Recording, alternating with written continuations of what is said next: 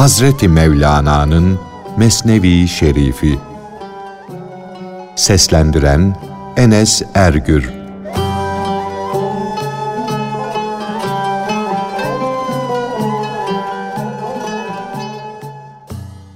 Akla sahip olan Musa aleyhisselam ile vehme sahip olan Firavun'un konuşmaları.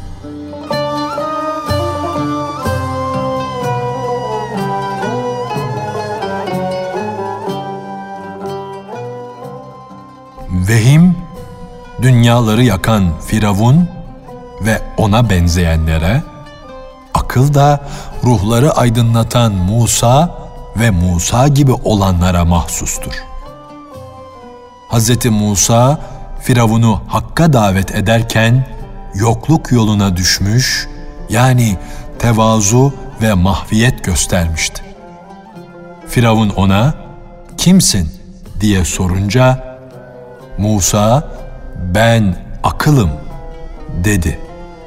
Ben Allah'ın elçisiyim. Allah'ın deliliyim. İnsanı sapıklıktan kurtarır, aman veririm. Firavun, hayır dedi. Sus, hayhuy etme. Kimin nesisin? Eski adın ne? Onu söyle.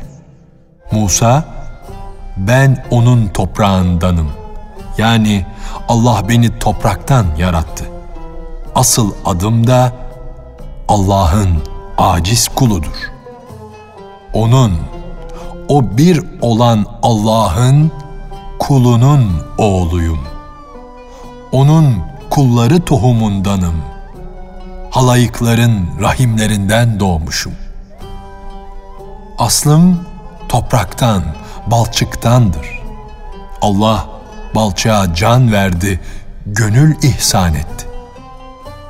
Topraktan yaratılan şu bedenimin dönüp varacağı yer topraktır.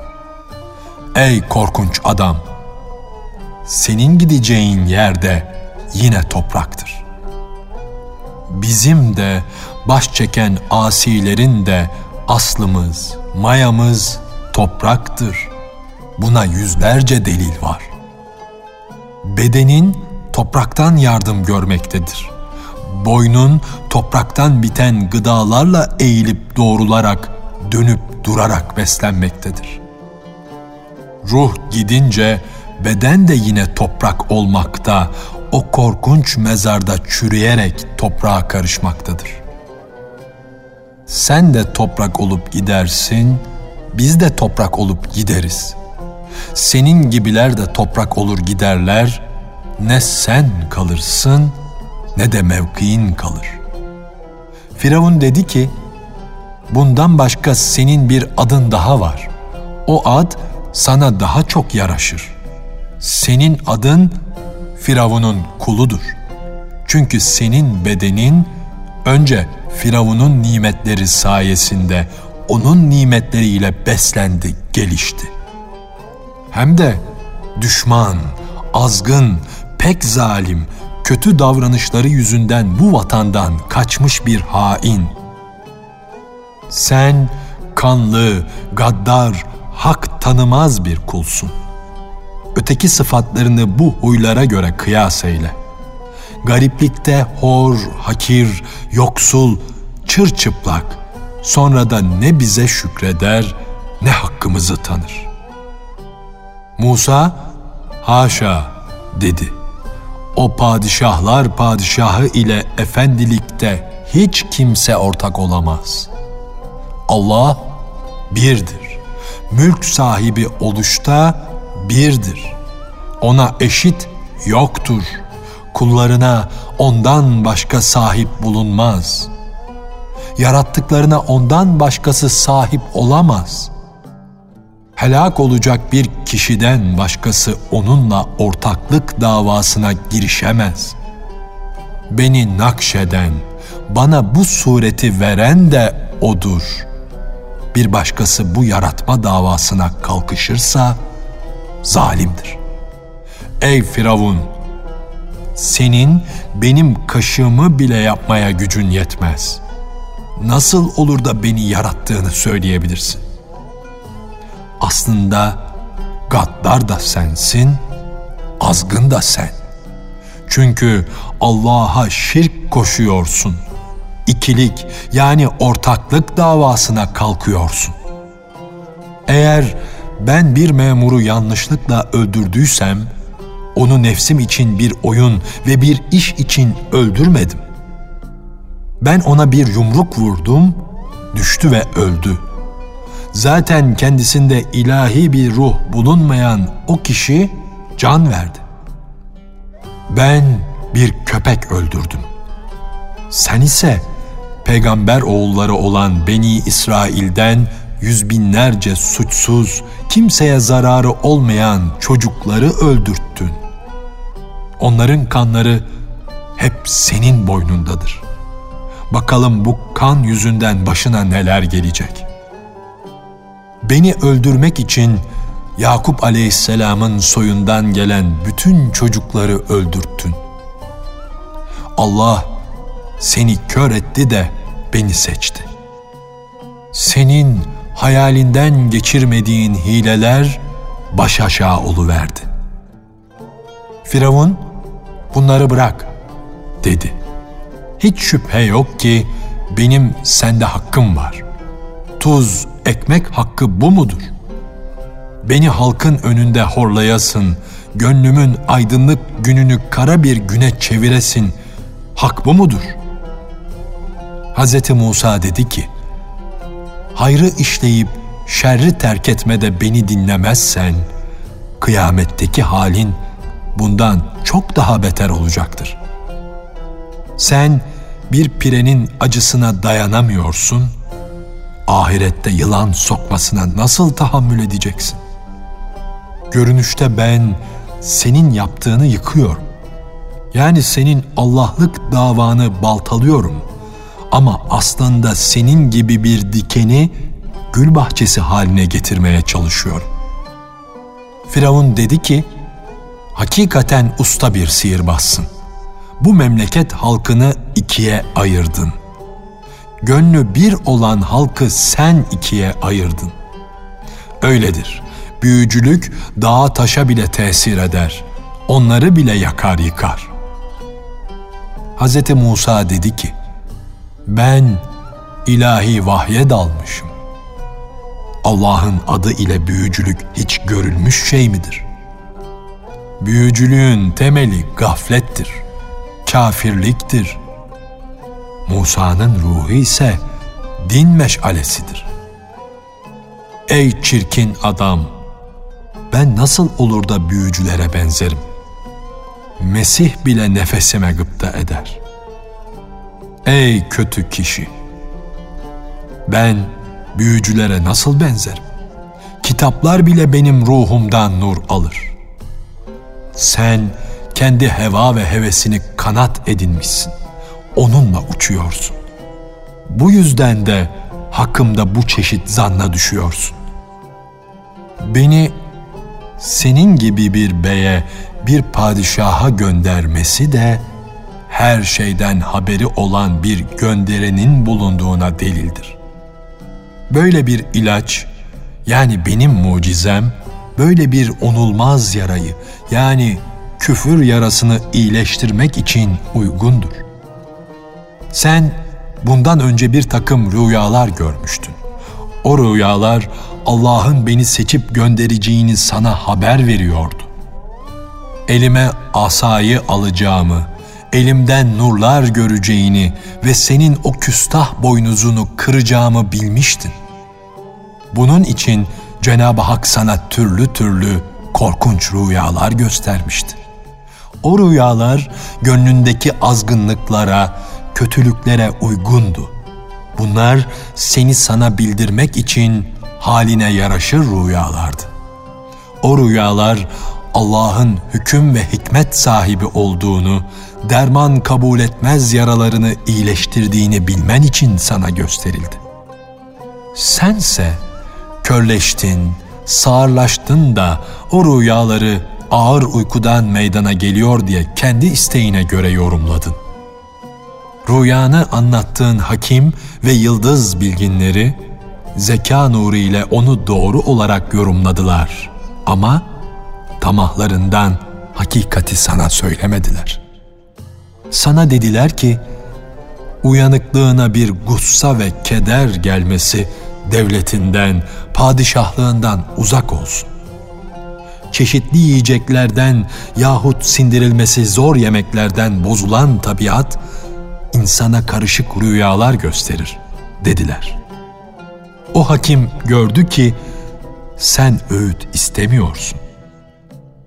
Yumuşak huylu değilsin, sertsin, kan içicisin. Padişahlar memleketin iyiye doğru gitmesi için kan dökerler. Ama merhametleri öfkelerinden fazladır.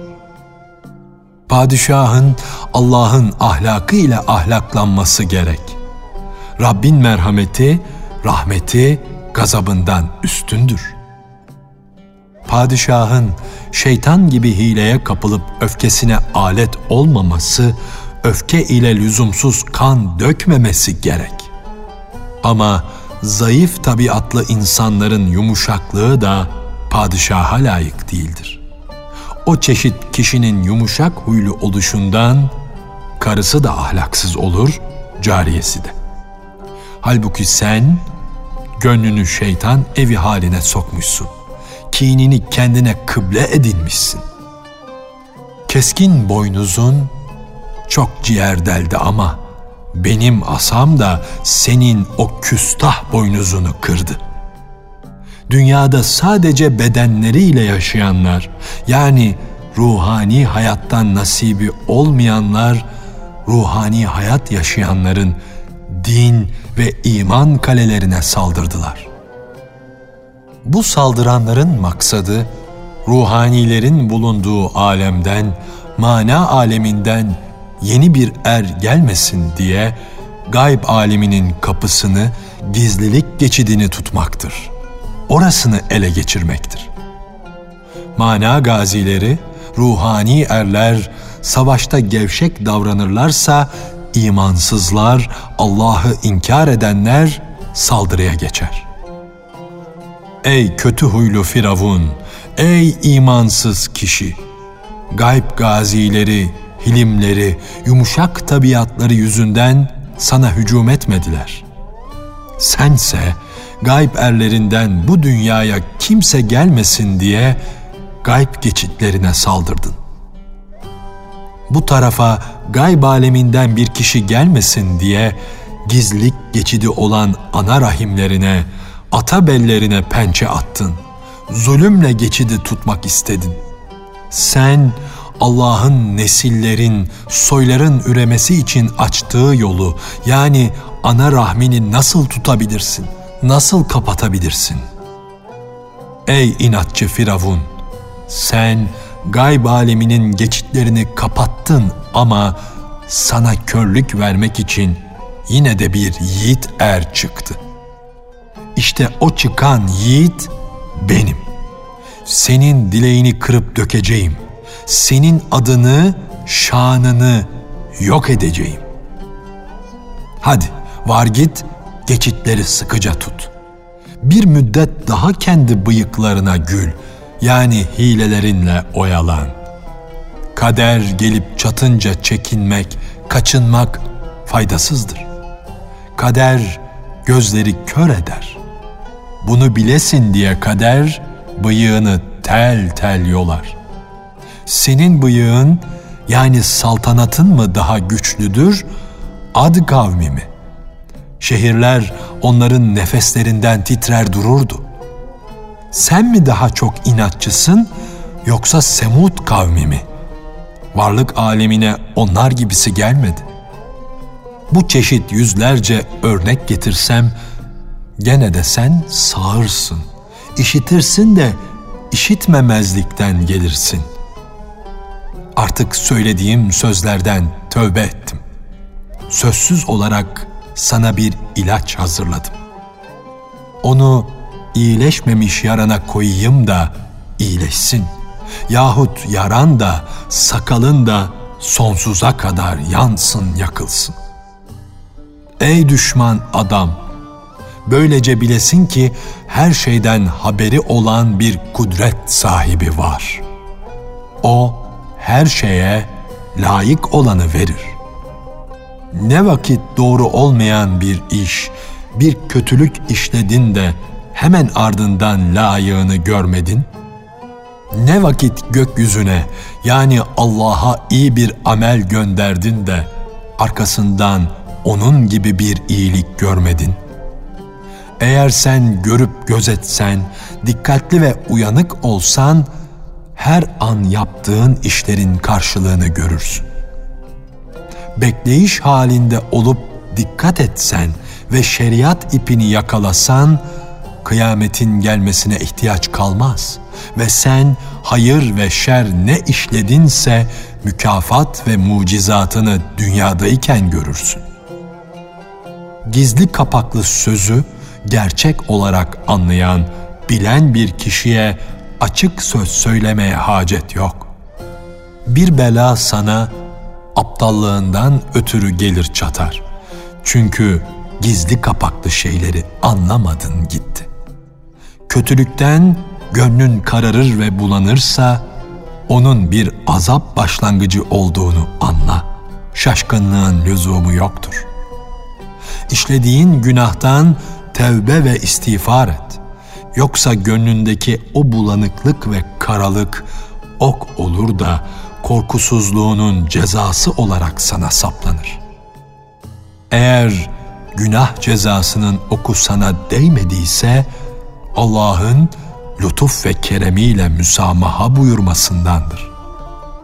Eğer sana aydınlık bir gönül gerekse görüp gözetmeyi elden bırakma. Çünkü her işin sonunda bir şey doğar, başına bir şey gelir. Himmetin bundan fazla olursa, bu görüp gözetme, bu murakabe feyzi ile işin yücelir.''